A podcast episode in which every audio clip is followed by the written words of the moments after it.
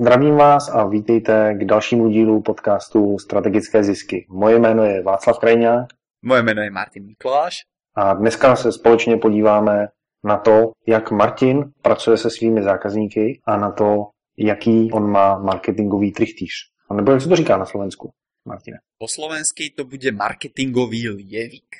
Lievik. My jsme se tady o tom bavili už jednou a to o marketingovém trichtýři, který používám já při konzultaci s klienty, ale každý z nás dvou na to má trošku jiný pohled. Co pro tebe znamená, Martine, marketingový jevik? Je to pro tebe nástroj nebo jak moc ho používáš? Pre mňa je to skôr niečo, o čom rozmýšľam. Takže nie je to nejaká vec alebo niečo, čoho by som sa konkrétne musel držať, že vždycky si to dám vedľa seba, keď niečo robím a pozerám sa na to, že tak, toto je krok číslo 1, toto je krok číslo 2, toto je krok číslo 3. Ale skôr je pre mňa ten marketingový lievik taký akoby veľký obraz, pohľad z hora na ten les z helikoptéry. Já připomenu, že marketingový trichtýř nebo lievik, pokud žijete na Slovensku a z domoviny Martina, tak slouží k tomu, abych si představil, jakým způsobem dostanu potenciální zákazníky, kteří běhají po ulici nebo se koukají na stránky na Facebooku k sobě a dostanu z nich třeba nějaký ten strategický zisk nebo smlouvu nebo to, co potřebují oni. Tak Martine, pojďme na to.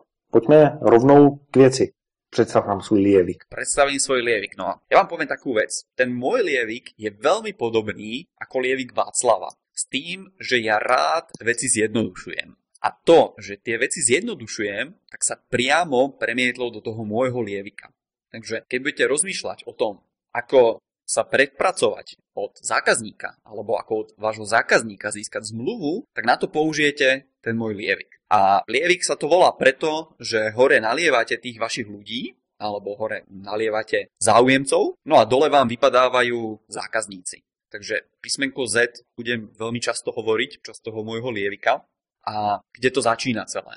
Priamo ten môj lievik, alebo priamo tento dnešný podcast navezuje na minulý diel. A to na tú našu cieľovú skupinu. Takže ten môj lievik už predpokladá, že máte určenú tú vašu cieľovú skupinu a viete, k komu prehovárate. Tohto človeka ja v tom mojom lieviku nazývam zákazníkom. A teraz, ako to funguje? Môj zákazník, napríklad môžeme sa baviť o stránke rozhľadňa.sk, tak to je bloger. Respektíve to je človek, ktorý si chce založiť blog, ktorý si chce založiť web stránku na internete, ktorý sa chce nejakým spôsobom odprezentovať. No a v vašom prípade to môže byť človek, ktorý si nakúpi fotografie u vás, alebo fotenie, nejaké stretnutie. To môže byť človek, ktorý si u vás nakúpi porcelán, alebo to môže byť človek, ktorý si u vás nakúpi tie vaše iné služby alebo produkty, ktoré máte. A teraz, ako s tými ľuďmi pracovať? Krok číslo 1, ktorý potrebujete, je dostať toho záujemca na vašu základňu. Takže v mojom prípade ja robím všetko preto, aby zákazník, to je krok číslo 1 v mojom lieviku, sa dostal do kroku číslo 2 v tom mojom lieviku a to je základňa. Takže zákazník príde na základňu, ktorá je v mojom prípade rozhľadňa SK, pokiaľ sa bavíme o blogovaní. A teraz, čo tam s ním spravím s tým zákazníkom? Pokiaľ som už splnil tento krok číslo 1, tým napríklad, že som písal dobré články a našli ma cez Google, alebo tým, že som natáčal zaujímavé videá a našli ma cez YouTube alebo nejakým iným spôsobom, tak teraz na tej mojej základni je cieľom tohto človeka zaujať natoľko, aby tam ostal a aby mi zanechal na seba kontakt. To znamená, že na tejto základni s ním pracujem a ako náhle s ním pracujem dobre, tak ho prelejem v tom lieviku do tretieho kroku a tým tretím krokom je zmluva. Takže Hore v kroku číslo 1 v mojom lieviku je nejaký záujemca, ktorý chceme, aby bol našim zákazníkom. Krok číslo 2 je základňa a krok číslo 3 je zmluva. Veľmi, veľmi zjednodušene v kocke by som povedal, že to takýmto systémom funguje. Krásný pohled na podnikání. Já si myslím, že takovýto pohled eh, vidíme skoro v každém podnikání. Ať už, jak říkal Martin, děláte porcelán, nebo prodáváte sako, nebo děláte fotky. Martine, jak bychom to ještě přiblížili? Já k tomu mám pár otázek. Můžu je položit? Mm, jasné, hovor, hovor. Tak, ty jsi v první části toho svého trichtýře, já budu mluvit česky, protože lievik a trichtýř jsou trošku úplně jiná slova. Ano. V té první části ty potřebuješ toho člověka dostat na ten svůj blog, na tu svůj základnu. Těch způsobů je několik a ty si zmínil to, že píšeš dobré články a že děláš dobrá videa. Mm-hmm. Funguje to všude? Dá se to takhle použít všude? Nebo jsou ještě, jaký jiný nástroj bychom v této části mohli použít na to, aby jsme dostali toho našeho zákazníka na základnú? Jasné, to je dobrá otázka, ktorá priamo súvisí s tým lievikom. A teraz predstavte si, že z iného pohľadu. Teraz sme zákazníkov nalievali z hora dole a padali nám tam. A teraz sa nachádzame v tom poschodí, kde je základňa. A teraz sa na to nebudeme pozerať z boku, kedy nám ľudia z hora dole padajú v tom lieviku, ale pozrieme sa na to z hora. Takže my vidíme v strede tú našu základňu a okolo tej našej základne si môžeme predstaviť také, jak sa to povie po slovensky alebo po česky, node, node je to po anglicky. Také výbežky, uzlíky. Takže predstavte si to ako hlavnú stanicu, ktorou je tá vaša základňa a všetky tie ostatné sú akoby nejaké predmestské alebo vedľajšie maličké staničky. A cieľom je tých ľudí nasadiť na ten váš vlak a previesť ich do tej hlavnej stanice, aby ste s nimi mohli pracovať. To znamená, že na YouTube, keď budete mať videjko, tak pod videom dáte odkaz na tú vašu stránku. Na Facebooku, pokiaľ budete mať stránku firemnú, tak zase budete odkazovať k vám na tú vašu stránku. Pokiaľ budete používať nejaké diskusné fóra alebo iné videoportály, tak zase cieľom bude to, aby tí ľudia skončili na tej vašej stránke. Ďalšia, tá vedľajšia stanica, tak to si môžete predstaviť, v mojom prípade sú to hostovské príspevky alebo komentáre na iných blogoch.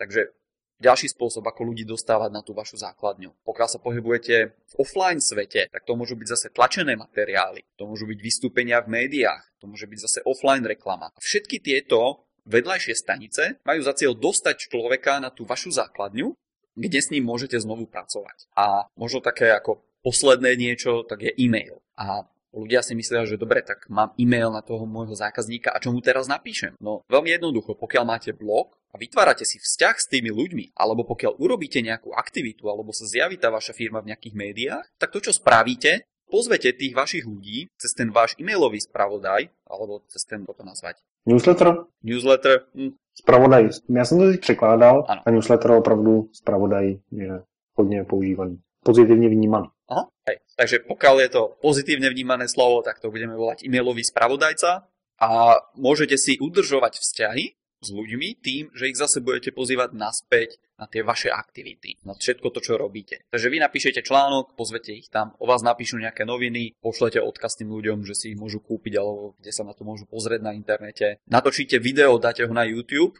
a zase tam môžete pozvať ľudí z toho vášho e-mailového spravodajcu. Pokiaľ ich to bude zaujímať, a pokiaľ je to otázka, ktorú riešia, tak sa tam prídu jednoducho pozrieť a prečítajú si ten článok.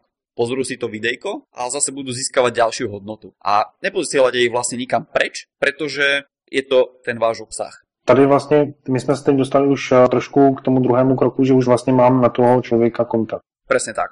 Takže my jsme plynule přešli z toho prvního patra lieviku nebo trichtýře do toho druhého, kdy vlastně nějakým způsobem ten člověk přišel na moje stránky. Je to jedno, jestli to jsou stránky tyhle ty, nebo jiné, nebo takové ty stránky, které jsem si připravili přímo pro získávání kontaktů, ale identifikoval se ten člověk. Mám na něj kontakt, mám ho ve své databázi mm-hmm. potenciálních zákazníků, nebo v tvém případě databázi lidí, na které posíláš své newslettery. Presne tak. Takže z každého toho kroku si to môžete predstaviť, že toho človeka zase budete posielať naspäť hore. Takže vy toho záujemcu zase budete nalievať do toho vášho lievika. V každom kroku alebo v každom tom poschodí znova. Takže pokiaľ ho máte na základni, tak si ho samozrejme budete posielať v rámci tej základne. Pokiaľ už e, aj od vás nakúpi, tak zase ho môžete posielať hore na tú vašu základňu, alebo ho môžete posielať na vašu inú základňu, pokiaľ ich máte viacej. A môžete tomu človeku napríklad ponúknuť iný produkt a takto s ním pracovat. Když se tady bavíme o základně, jak si pod tím představuji blog? Je to poměrně nové médium, které se objevilo před nějakými 15 lety a ne každá firma má ten blog, ale já z toho, co říkáš, tak to chápu, že pro tu komunikaci je to perfektní základna, protože tam zveřejňuji ty své aktivity a můžu tam toho člověka vždycky odeslat, i když ho už mám v databázi a naopak, i když ho v databázi zatím nemám. Vnímám to správně? Áno, ten blog je dobré mať aj trošku z iného dôvodu a to zase závisí od tej našej alebo aj vašej prípadne cieľovej skupiny. A ako to funguje? Každá z tých vedľajších staníc, keď si zoberieme YouTube, alebo Facebook, alebo diskusné fóra, alebo zase nejaké noviny, iné blogy, iné články, tak fungujú nejakým systémom. A na každej z týchto vedľajších staníc, ako som ich nazval, alebo predmestských staníc, sa nachádzajú nejakí ľudia. To znamená, že sú ľudia, ktorých baví pozerať videá, sú ľudia, ktorých baví komunikovať na Facebooku, sú zase iní ľudia, ktorých baví písať blogy a tak ďalej. A prečo je ten blog akoby takou najhlavnejšou alebo najdôležitejšou stanicou dneška je to, že je to obsah a je to pozemok, ktorý vlastníte vy sami. To znamená, že pokiaľ s ľuďmi komunikujete napríklad na Facebooku alebo na YouTube, tak je to pozemok niekoho iného. To znamená, že vy ste tam na návšteve a nemôžete tam robiť, čo chcete. Nemôžete si prestaviť nábytok, ako chcete. Nemôžete si tam jednoducho nasťahovať veci, ktoré chcete, pretože ste na pozemku niekoho iného. A toto celé sa dá prekonať tým, že budete mať akoby súčasť tej vašej vlastnej, v minulosti to bola pasívna webová prezentácia, kde človek prišiel, pozrel sa, uvidel, odišiel, tak dneska to môže byť aktívna komunikácia na blogu, kde vám ľudia môžu zanechať komentáre a kde s nimi môžete pracovať. Chcel si niečo k tomu? Takže já to vnímám úplně, úplně stejně jako ty. Mm-hmm. Ta základna je moje vlastnictví. Já jsem tam pánem a já si tam rozhoduji. To, že mám na Facebooku tisíc, dva tisíce nebo deset tisíc lidí, kteří lajkují moji stránku na Facebooku, nebo kteří jsou moji přátelé, tak, jak to říkáš ty, jsem na území někoho jiného. Několikrát se stalo, že Facebook udělá cvak a ta moje stránka nebude fungovat. Keď sme pri Facebooku, napríklad Facebook oficiálne zverejnil dáta, kde hovorí, že z tých ľudí, ktorí vás nasledujú, tak sa iba 16% zjavuje to, čo napíšete. To znamená, že ak máte napríklad tisíc ľudí, ktorí vás sledujú na tom Facebooku a vy tam napíšete nejakú správu, tak iba 160 sa to zobrazí.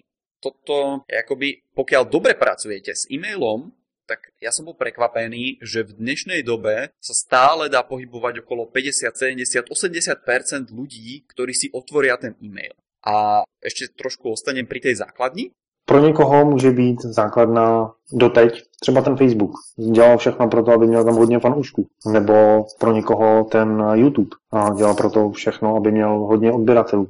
Ale myslím si, že všechny tyhle ty aktivity patří do toho prvního kroku.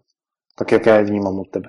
V momentě, kdy toho člověka dostanu do toho druhého kroku, tak ho dostávám na ten svůj pozemek do, do svého nejbližšího okolí. A v ten moment, když to řeknu, tak jsem trošku pánem situace, že už tam eh, nehrozí to, že mi někdo něco vypne. Můžu si tu svoji stránku upravit tak, jak potřebuju. A když se rozhodnu, že něco udělám, tak to udělám. Když to na tom Facebooku, tak pořád jsem odkázaný na, na ten Facebook. Nevím, jestli se s tím potkáváš, ale spousta lidí říká, já bych chtěl na Facebooku tohle, já bych tam chtěl tamto.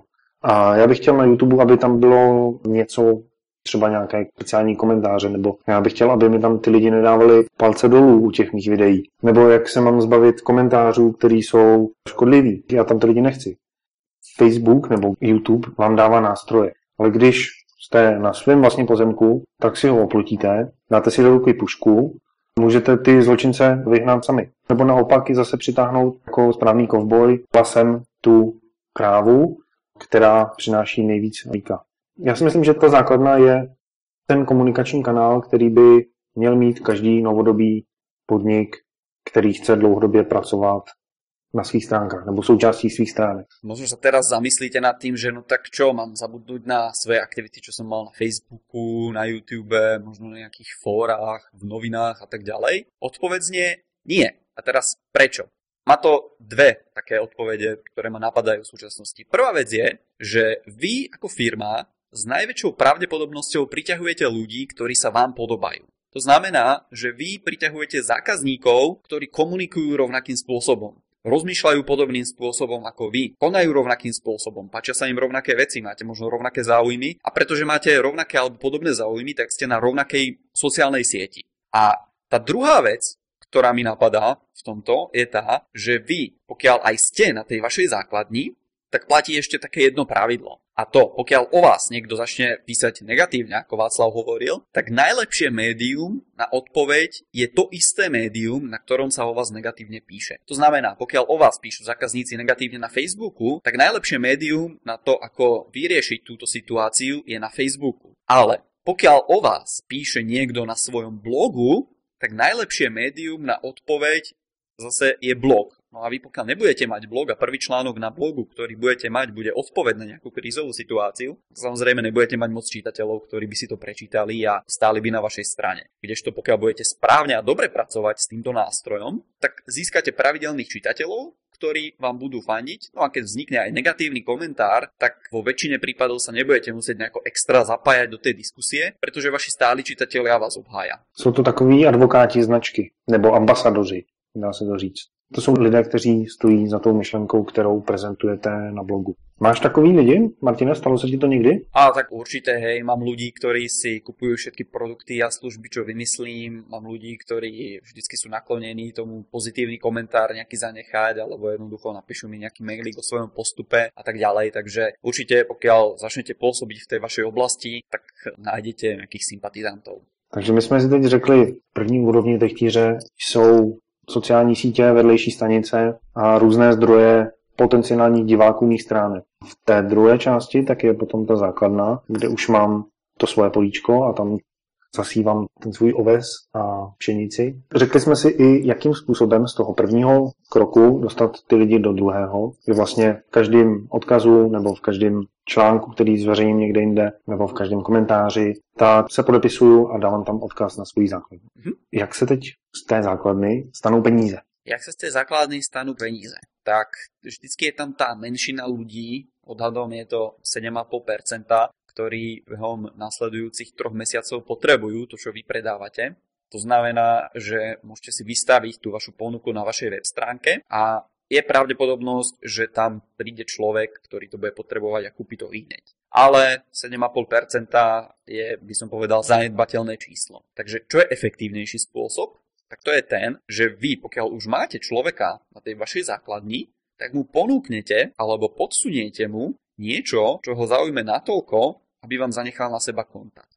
A v tom online svete sa najčastejšie používa výmena e-mailu za e-book alebo výmena e-mailu za prístup k nejakému videu alebo k špeciálnemu obsahu alebo mu môžete aj zaslať nejaký časopis domov na ukážku. Takže to všetko sú možnosti, kde vy získate kontakt na toho vášho návštevníka a ten kontakt vy väčšinou získavate zadarmo, pretože, ako som povedal, menšina ľudí je pripravená niečo nakúpiť. Väčšina ľudí hľadá a väčšina ľudí hľadá niekoľko rokov predtým, než sa rozhodne k nákupu.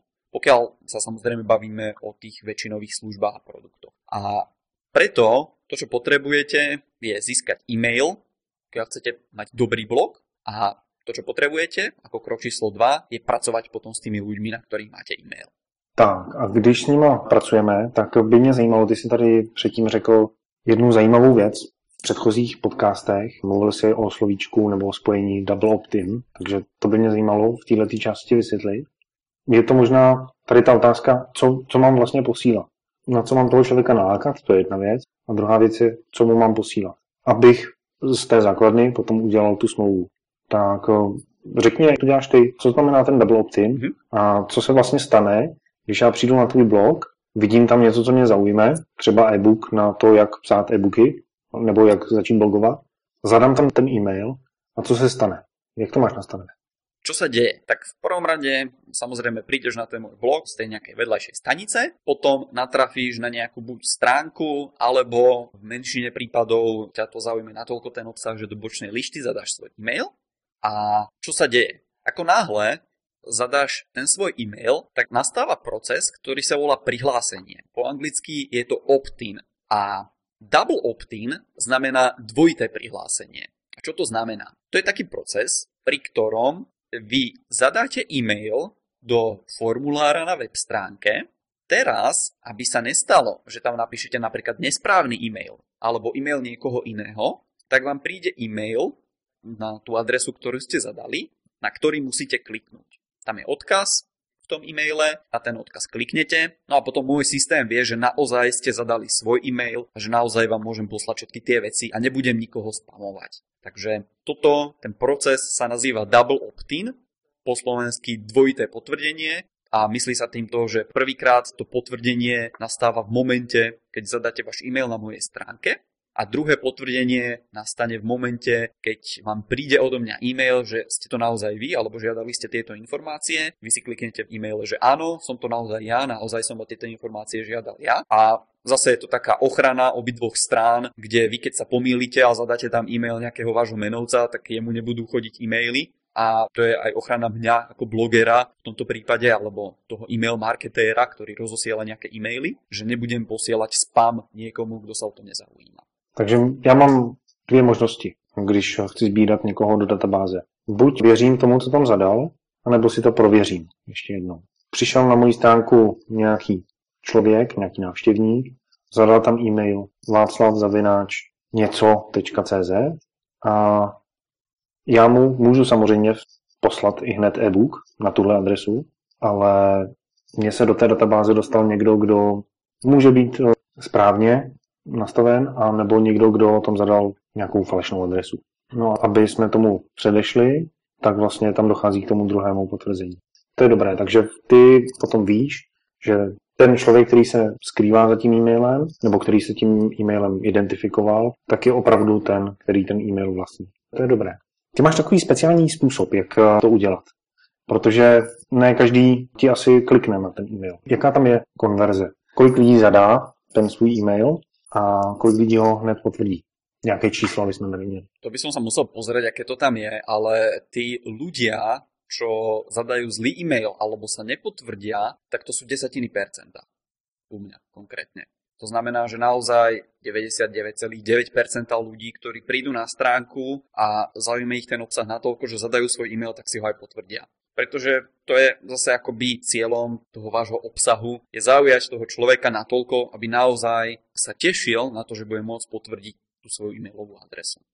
A to, čo ja robím, tak občas sa stáva, že ľudia samozrejme prídu na web stránku, zadajú tam ten svoj e-mail a zabudnú že mali ísť do svojho e-mailu naspäť a kliknúť na ten odkaz, pretože zbadajú nejaký článok na blogu alebo sa k niečomu vrátia a surfujú ďalej po tej mojej web stránke a potom si uvedomia, že aha, ja som mal teraz ísť niekam preč alebo jednoducho musím už ísť spať, pretože idem do práce zajtra. Čokoľvek sa môže stať, tak ten človek zavre tú web stránku a odíde. No ale čo sa stalo, je to, že on i hneď neišiel do toho svojho e-mailu, no a i hneď neklikol na ten odkaz. Takže to, čo sa u mňa deje na web stránke že mu za 24 hodín príde ďalší e-mail, kde sa ho spýtam, že dobrý deň, včera ste klikli, alebo včera ste boli na tej mojej stránke, zadali ste tam e-mail a nepotvrdili ste ho. Ešte platí, že máte záujem o to a o to? Ja napíšem, kvôli čomu zadal ten e-mail. Takže o tom, ako si vytvoriť svoj vlastný blog alebo nejaké video, keď mal záujem, tak napíšem konkrétne názov toho videa, o ktoré mal záujem. A ten človek aj kvôli tomuto mám takú vysokú mieru tých ľudí, ktorí potvrdia ten svoj e-mail, pretože je tam zase nastavený automat,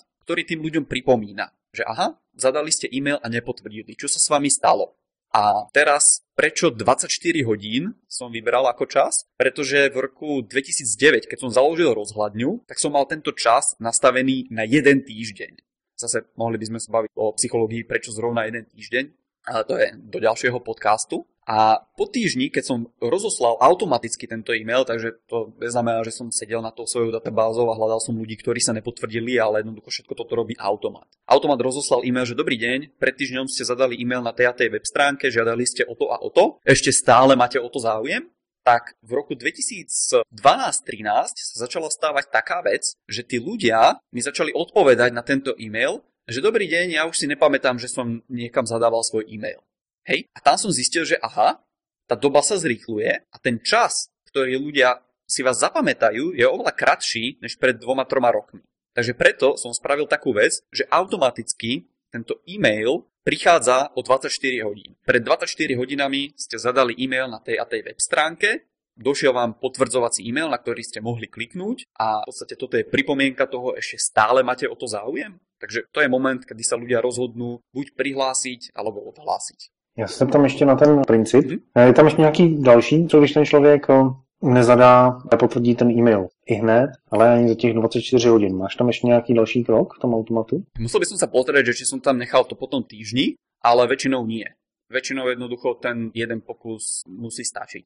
Pretože ten človek bol včera natchnutý na, na nejakú vec a ja predpokladám, že tých 24 hodín je dostatočne dlhá doba, keď si človek aspoň raz otvorí e-mail. To znamená, že už keď ma dvakrát ignoroval, tak už to nechávam tak potom. Aha, dobrá. A Porovnával si někdy svůj úspěch eh, mezi tím, že je dvojí potvrzení a jenom pouze to jedno zadání? Měl jsi někdy chuť vypnout to dvojí potvrzení, nebo co tě vedlo k tomu mínho vůbec? Vieš čo, toto sú veci, ktoré som testoval niekedy na začiatku alebo v strede toho roka 2009 a tam som zistil, že ľudia buď zadávajú neplatné e-maily alebo falošné e-maily. Vtedy som zmenil samozrejme systém a poskytovateľa, takže sa to trošku zmenilo, ale to dvojité potvrdenie sa stále ukazuje ako najlepšia cesta. Samozrejme to neznamená, že vy nedáte ľuďom prístup k nejakému obsahu alebo k niečomu. To naozaj znamená, že ten e-mail človek si musí potvrdiť dvakrát, aby ste vy s ním mohli komunikovať. Aha, takže proto, abych mu poslal další e-mail, další newsletter, další zpravodaj nebo cokoliv, nebo tu nabídku, kterou už eh, danou eh, má. Presne tak. Aby sa ti nestalo, že niekto príde na moju web stránku, zadá tam tvoj e-mail, ty pôjdeš na dovolenku, po týždni sa vrátiš a budeš tam mať odo mňa 7 správ. Hej, tak, tak čo sa stane? Buď všetky označíš ako spam, pretože ty si sa neprihlasoval, to zadal niekto iný na tej mojej web stránke. No alebo možno 0,1% aj si niečo z toho pozrieš a neoznačíš to ako spam, no ale pretože si sa neprihlásil ty sám, tak nebudeš mať so mnou nejaký extra vzťah, nebudeš vedieť, odkiaľ sú tie e-maily, čo ich spôsobilo, posielanie a tak ďalej. Dobrá, my jsme tady prošli dneska tvůj trichtýř. Dostali jsme se k tomu, jak z návštěvníků udělat potenciální zákazníky, jak je do databáze. A potom jak e-mailovou komunikací je přivést ke smlouvě. Presne tak. Tam si myslím, že ještě máme nějaké rezervy. Můžeme se tomu pověnovat někdy. Co ty na to? Určite. Ostáva nám do budúcich podcastov tá psychológia e-mailov, keď niekto potvrdí, ako funguje a potom ako s tými ľuďmi pracovať dlhodobo, čo robiť, čo funguje dneska, čo som testoval ja osobne pred mesiacom alebo pred týždňom a aké sú výsledky z týchto testov. Mě osobně by zajímalo, jak by takovýto marketingový trichtýř, Lievik, mohl použít třeba švec, nebo krejčí, nebo módní návrhář, nebo fotograf. To by mě zajímalo. Já si myslím, že to může být zajímavý podcast a určitě se do něj pustíme. A proto, aby jsme k němu měli dostatek podkladů, tak vás poprosím o jednu věc. Teď jste tady slyšeli Martinův trichtýř, který má tři kroky. Jděte na stránky strategickézisky.cz nebo .sk, najděte si tam příspěvek s tímto podcastem a napište nám do komentářů, v jakém oboru podnikáte a v jakém oboru byste chtěli pomoci s tím trichtýřem a také, jaký z těch kroků by vám nejvíc pomohl, kdybyste ho měli správně nastavený. To bude asi všetko. Ďakujeme vám preto, že ste si našli čas na tento podcast. Já jsem hrozně rád za to, že to tady probíráme, protože tím, že se o tom bavíme, tak spousta lidí, kteří začínají podnikat, ale nebo už to svoje podnikání mají, tak díky těm informacím, které tady říkáme, si do toho dávají trošku větší strukturu, dávají si do toho strategii. Můžou tady najít nápady, které jim pomůžou zvětšit jejich podnikání o několik pater. A za to moc děkuji, za to, že si takhle otevřeně tady mluvil o tom, jak to děláš ty. A pokud se vám to líbilo, tak jděte na stránky, dejte nám komentář, sdílejte, dejte nám like a pokud se příště uslyšíme, tak se můžete spolehnout na to, že Martin ze svých rukávů vysype další SA a já se s ním budu snažit držet krok. Nebojte sa, ja aj z Václava niečo vyťahnem, takže bude to 50-50. Mějte se hezky, strategické zisky.sk a .cz. Tady je Václav Krajňák a Martin Mikláš, do počutia o týždeň.